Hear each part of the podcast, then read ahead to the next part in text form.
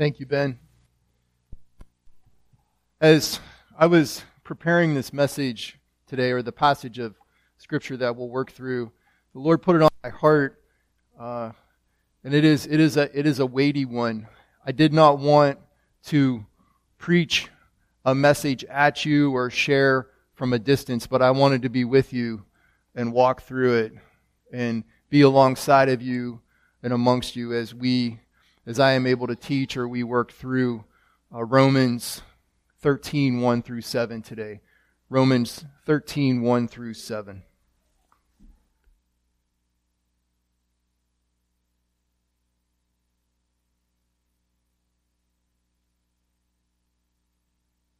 Let us pray and ask God for his blessing.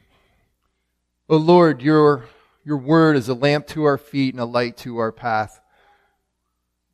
We are about to study it, and it is, it is your words. And Christ, I am so encouraged by you and your example as you walked among us. Um, you are, you are perfect in all things that you said and did. And God, I just pray for humble hearts before you now, humble to receive your word, which we know can save. And that if there's any sin in our lives, that we would repent that to you any areas where we can grow and where we can be also known as your children and lights in this dark world. Thank you so much. Christ, in your name we pray. Amen.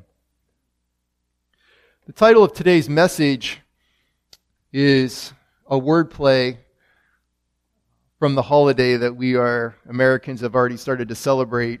I know at least in Pickerington last night and it's uh, the July 4th weekend.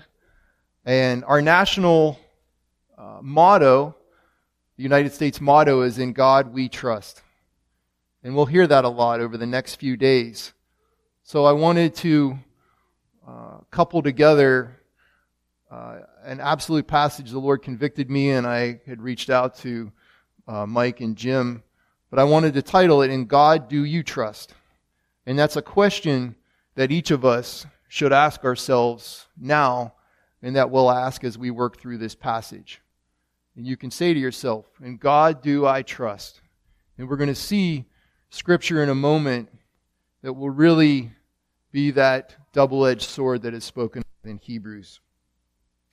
Uh, very, very briefly, the book of Romans, uh, I did uh, just a little research on it, uh, was written by the Holy Spirit through Paul in approximately 57 or 58 AD. Uh, Paul had written it from Corinth and sent it to the church. And up until that time, he had never met any of those people.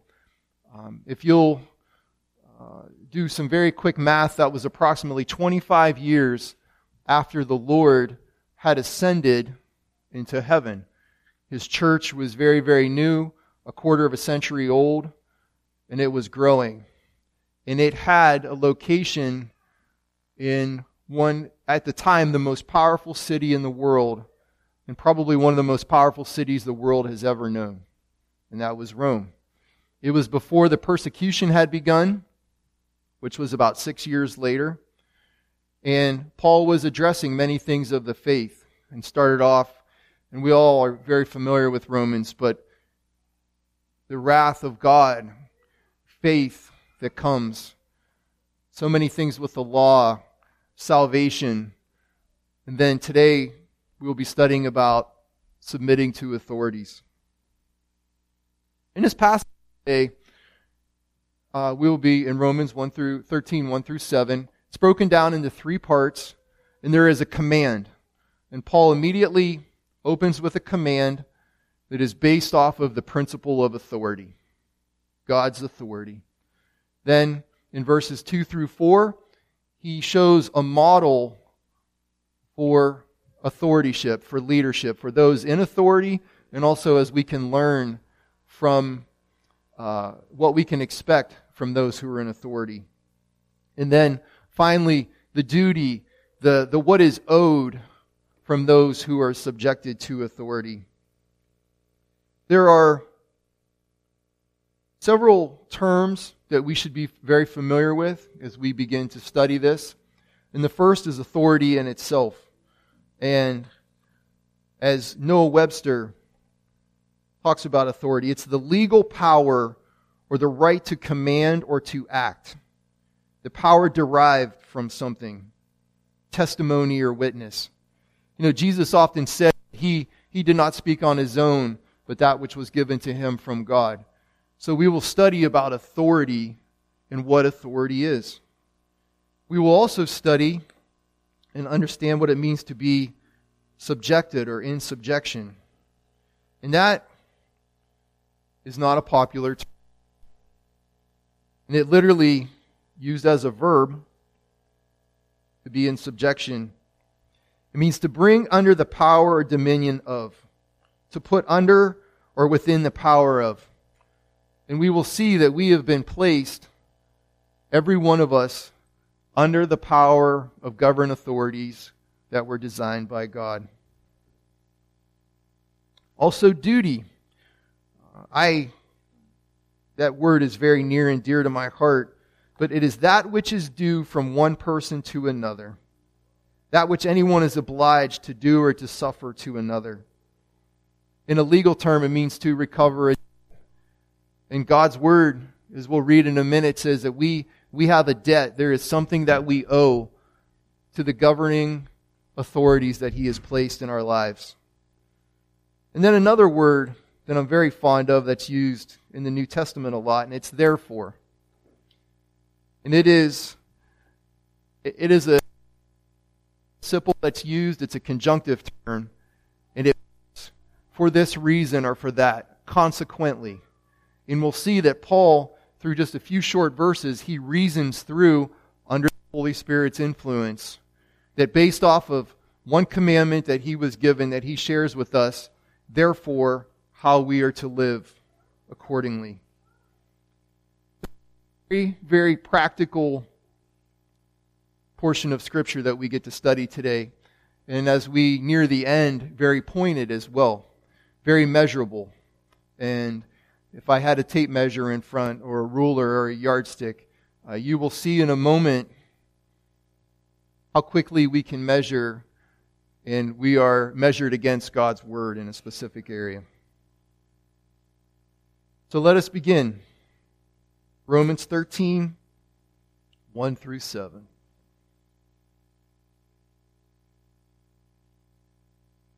Again, the principle of authority. Here we have the command from Paul. 13:1 Let every person be subject to the governing authorities. Be in subjection to. For there is no authority except from God, and those that exist have been instituted by God. What a powerful, powerful verse. To explain this authority more, and that we can fully understand it, I, in all things, strive to seek uh, and elevate Christ first and foremost. In John 19, 1 through 11, John 19, 1 through 11, Jesus Christ himself talks about that authority. Listen very, very closely. Jesus is spoken of here. Then Pilate took Jesus and flogged him. The King of Kings, the Lord of Lords, was flogged by authority that had been placed over him. And the soldiers twisted a crown of thorns and put it on his head and arrayed him in a purple robe. They came up to him saying, Hail, King of the Jews, and struck him with their hands. They were mocking him and beating him. Pilate went out again and said to them, See, I am bringing him out to you that you may know that I find no guilt in him. So Jesus came out wearing a crown of thorns and a, the purple robe. Pilate said to them, Behold the man. When the chief priests and the officers saw him, they cried out, Crucify him! Crucify him!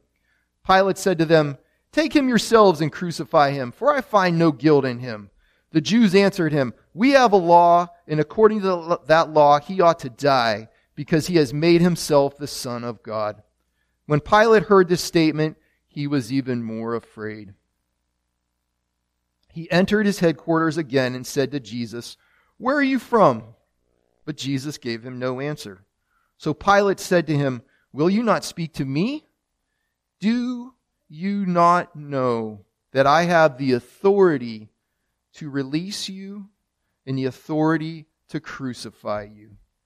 Jesus answered him, You would have no authority over me at all unless it had been given to you from above. Therefore, he who delivered me over to you has the greater sin. From then on, Pilate sought to release him. My brothers and sisters, that authority that we are to be subjected to, Jesus Christ himself was subjected to. To the extent that he was falsely accused, he was arrested, he was beaten, he was mocked, he was spit upon, he was paraded around to be made fun of, and then he was crucified. And we think of the authority and the authorities that are around us, and he submitted his soul to God and subjected himself to those authority figures. He is our King.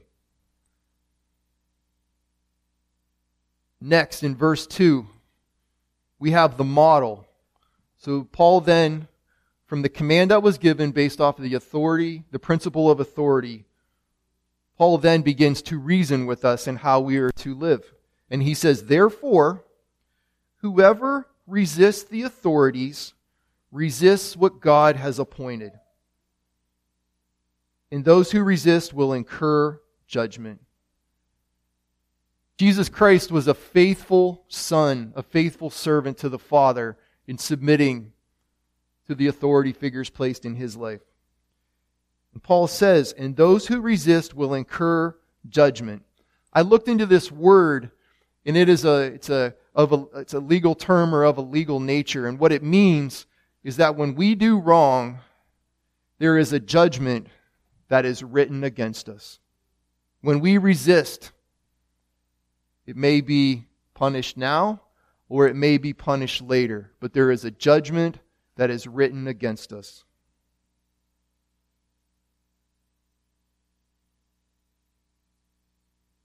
And in 3 and 4, the Lord has allowed me to read on these passages for quite a while, and I find them very, very encouraging. I find them strengthening. And what I want to do is look today as we work through three and four, there's a, there's a duality that we can look at with these. And I'll explain more in a minute. But we, as in those who are in authority above us, we know what to expect from them. But also, those of us who are in a position of authority, we know what is expected from us. And this is according to God's word. And let me explain. For rulers are not a terror to good conduct, but to bad? Would you have no fear of the one who is in authority? I was thinking about oftentimes when we're driving and how many times everyone here has had a police officer pull up behind you. And your heart will start to, am I going to get pounded or uh, pulled over? Is something going to happen? But think about God's word here. If my license is current, if I have insurance, if I have, hopefully none of us have no warrants against us for our arrest, if the tags on our car are current, if we weren't speeding, and our car is in good repair, we're doing what's right. Just what is expected of us to be good stewards to drive on the road. Should we have any fear? None whatsoever. None whatsoever. Then do what is good, and you will receive his approval. This is such a powerful, powerful, powerful portion of Scripture. Then do what is good and you will receive his approval. God's word is saying that we are to expect from those who are in authority above us, and when we are in authority over others, when someone does what is right, we give them our approval. That is all that is needed. We have parents in here. We have business owners. I have many employees myself. We have leaders in our church. God has given us seven men in this church that are caretakers, that are authority figures in each of our lives here. And we have two pastors, we have an overseer, and we have four elders who are in authority positions over us here in the church and in our lives. When someone does what is right, give them your approval. Good job. Thank you. I appreciate it. You were walking according to God's word. That is all that God requires of those in authority. To go out of your way and give them your approval. Think of, I think of parental relationships and the damage that can be done, and especially in a parental relationship, if I was only ever hard on my own kids and I never told them that they did a good job. Good job. Thank you. I appreciate it. You've done well. Thank you for honoring your mother when I wasn't around.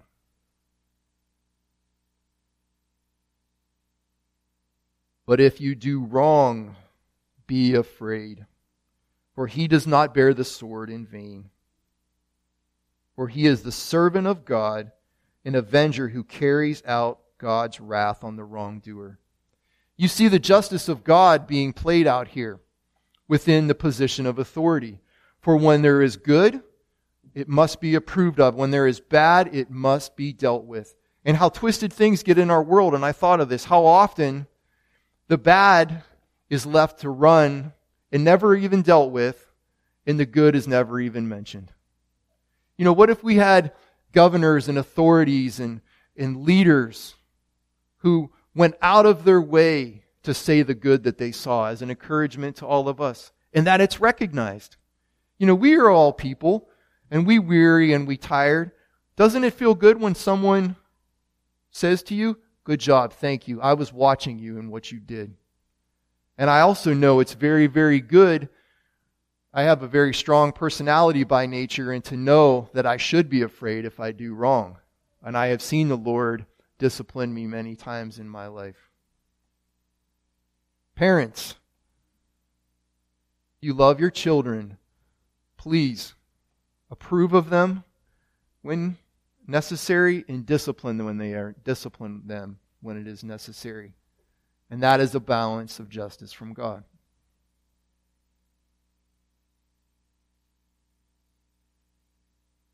Thirdly, in verse 5, the duty that we have towards authority. Jesus spoke in Luke 17, and I'm going to turn there briefly. Luke 17, 7 through 10. And this passage of Scripture is very near and dear to my heart. Uh, the Lord saved me when I was 12 years old. And then at about 15, He allowed me to start reading His Word. And I remember where I was at when I had read this passage in this parable. And it, He used it to have a lifelong impact on me. The, the iron was very soft at the time, and he made a he made a dent on me. But think of the the, the, the obligation of duty, and I will read this to you. Will any one of you who has a servant plowing or keeping sheep say to him, when he has come in from the field, Come at once and recline at the table? Will he not rather say to him, Prepare supper for me, and dress properly, and serve me while I eat and drink, and afterward you will eat and drink. Does he thank the servant because he did what was commanded? So you also, when you have done all that you were commanded, say, We are unworthy servants. We have only done what was our duty. So we are going to read now what God's word says our duty is to our authority figures. Verse 5 Therefore, one must be in subjection, not only to avoid God's wrath, but also for the sake of conscience. I find this to be, I've shared this before, I, I struggle deeply as I read God's word because when something is very pronounced to me, all of this is God's word. Every, from the beginning to the end. And when he uses a portion of it that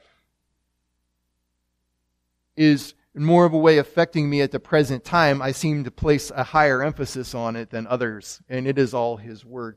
But think about what he's saying here. Therefore, one must be in subjection. One must be submitted to.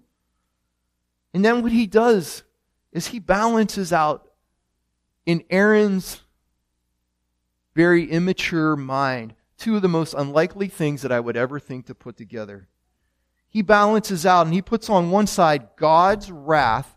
We must be in subjection to avoid God's wrath, not only, but also for the sake of conscience. Literally, the Holy Spirit is putting on an even playing field the wrath of God and our consciences. So I said, what, what is this conscience that he is speaking of? I'm going to read uh, the New Testament was written in Greek, and anytime it's translated into English, there are no perfect English translations. I'm going to read from the New King James Version, where uh, the ESV had decided for some reason not to use that word conscience in a passage out of John, and the New King James Version says it says it very well. But listen to the conscience that Jesus speaks of, that Paul was speaking of. John 8, 1 through 11. John 8, 1 through 11. But Jesus went to the Mount of Olives. Now, early in the morning, he came again into the temple, and all the people came to him, and he sat down and taught them. Then the scribes and the Pharisees brought him a woman caught in adultery. And when they had set her in the midst, they said to him, Teacher, this woman was caught in adultery in the very act. Now Moses in the law commanded us that such should be stoned. But what do you say? This they said, testing him, that they might have something to which to accuse him. But Jesus stooped down and wrote on the ground with his finger as though he did not hear.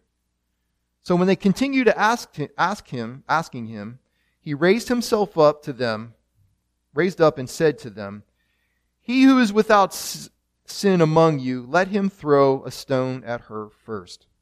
And he stooped down and wrote on the ground. Then those who heard it, being convicted by their conscience, went out one by one, beginning with the oldest even to the last. And Jesus was left alone, and the woman standing in the midst. When Jesus had raised himself up and saw no one but the woman, he said to her, Woman, where are those accusers of yours? Has no one condemned you? She said, No one, Lord. And he said to her, Neither do I condemn you. Go and sin no more. Each being convicted by their conscience. That part of us that God has given that discerns between right and wrong, between guilty and innocent.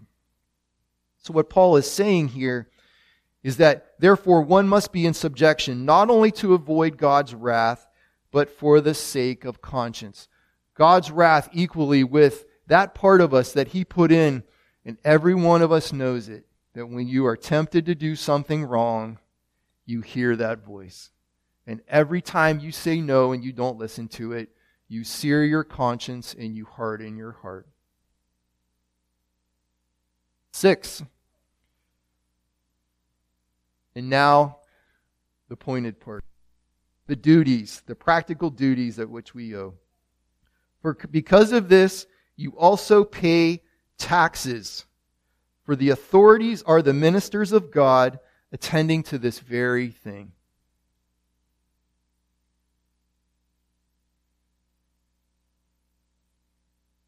Mark 12, 13 through 17.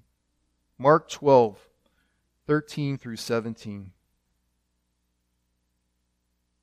And they sent to him some of the Pharisees and some of the Herodians to trap him in his talk.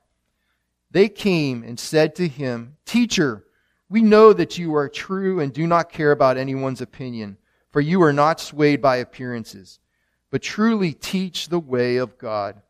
Is it lawful to pay taxes to Caesar or not? Should we pay them or should we not? But knowing their hypocrisy, he said to them, Why put me to the test? Bring me a denarius and let me look at it. And they brought one. And he said to them, Whose likeness and inscription is this? They said to him, Caesar's. Then Jesus said to them, Render to Caesar the things that are Caesar's, and to God the things are God, God's. And they marveled at him. My brothers and sisters, have you ever thought about what the Lord was actually saying here? Jesus Christ was saying, Pay your taxes to the ones who will persecute you. Pay your taxes to the ones that will imprison you. Pay your taxes to the ones that may put you to death. He was saying that to the very government that we just read about a minute ago that had him beaten, flogged, mocked, and crucified. And that's what God's word is telling us to do. Pay your taxes to the governing authorities that the Lord places in your life. And Paul says through the Spirit, pay to all what is owed them. And there's four very distinct things here. First, he says taxes. Taxes to whom taxes are owed.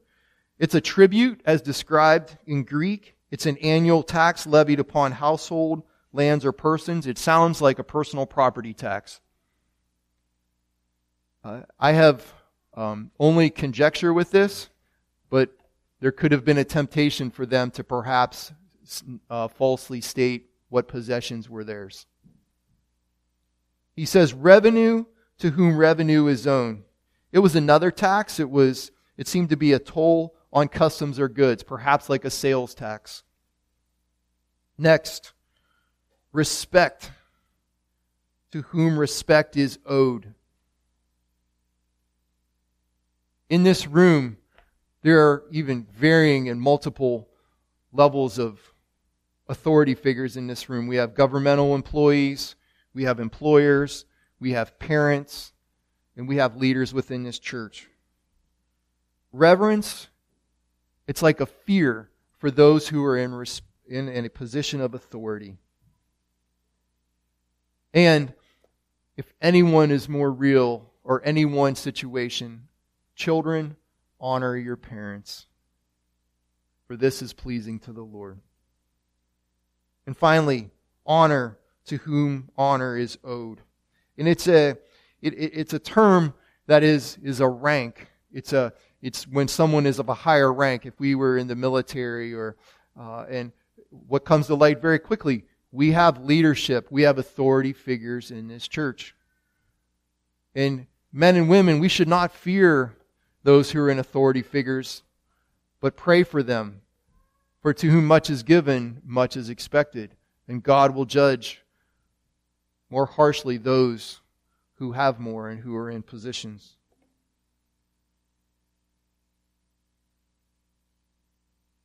So now, a very tough point I would like to bring up. I had mentioned this, uh, Pastor Mike on Tuesday, as he and I were talking. I brought an example of something, and I want to show each of you a document. Um, this is the IRS 1040 form. We all are very familiar with what this is. Does anyone know in section 1, subset H, what that title is? It is other earned income. I am not the judge or man, judge of any man or woman. But I ask each of you today, have you ever claimed anything on other income? I was blessed beyond my awareness when I was younger. One of the most godly men that I've ever met in my life was a Mennonite brother of ours. And his name was David Whitmer. Truly, God smiled on this man's life. I was able to work for him. And one time, as I was with him, I remember exactly where we were standing. I was young in my early teen years. And he looked right at me and he said, Aaron, I want to tell you there is not one bale of hay or straw that I sell from my barns that I do not claim on my income taxes. And that stood with me to this day. And as I file my own income taxes, and as I am in business, and as I tithe and give to the Lord, I am encouraged by the story of Zacchaeus in Luke 19.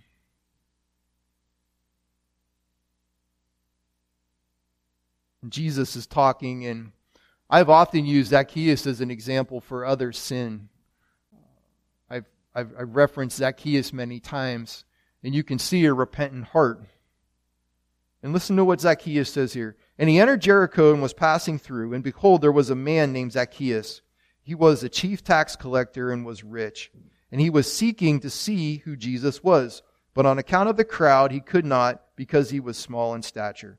So he ran ahead and climbed up into a sycamore tree to see him, for he was about to pass that way. And when Jesus came to the place, he looked up and said to him, Zacchaeus, hurry and come down, for I must stay at your house today. So he hurried and came down and received him joyfully. And when they saw it, they all grumbled, He has gone into the, to be the guest of a man who is a sinner. And Zacchaeus stood and said to the Lord, Behold, Lord, the half of my goods I give to the poor, and if I have defrauded anyone of anything, I restore it fourfold. And Jesus said to him, Today salvation has come to this house, since he is also a son of Abraham. For the Son of Man came in to seek and save the lost. We have each sinned in our lives, and the Lord expects us to make those sins right.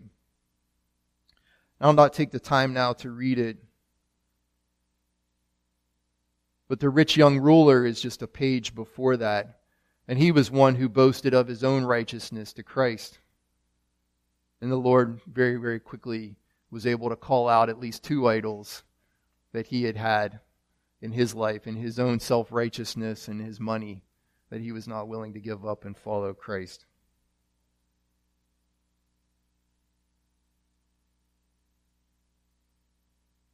As we work through Romans, 13, 1 through 7, it is very, very fitting as we are talking about Paul is owed to others. If we look at 8, 9, and 10, Paul, under the Holy Spirit's influence, said, Owe no one anything except to love each other. For the one who loves one another has fulfilled the law. For the commandments, you shall not commit adultery, you shall not murder, you shall not steal, you shall not covet, or any other commandment are summed up in this word You shall love your neighbor as yourself. Love does no wrong to a neighbor, therefore, love is the fulfilling of the law. So I ask each of you today in God, do you trust? And we are to submit ourselves to the authority figures that He has placed in our lives.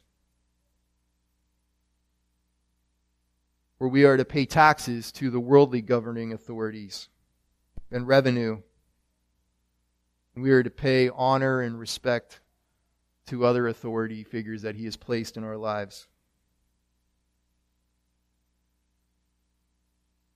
And I think no better way to finish this message and talking about authority than what Jesus Christ said himself in Matthew 28 16 through 20. Now the eleven disciples went to Galilee to the mountain to which Jesus had directed them. And when they saw him, they worshipped him, but some doubted. And Jesus came and said to them, All authority in heaven and on earth has been given to me. Go therefore and make disciples of the nations, baptizing them in the name of the Father and the Son and the Holy Spirit, teaching them to observe all that I have commanded you. And behold, I am with you always to the end of the age. Amen.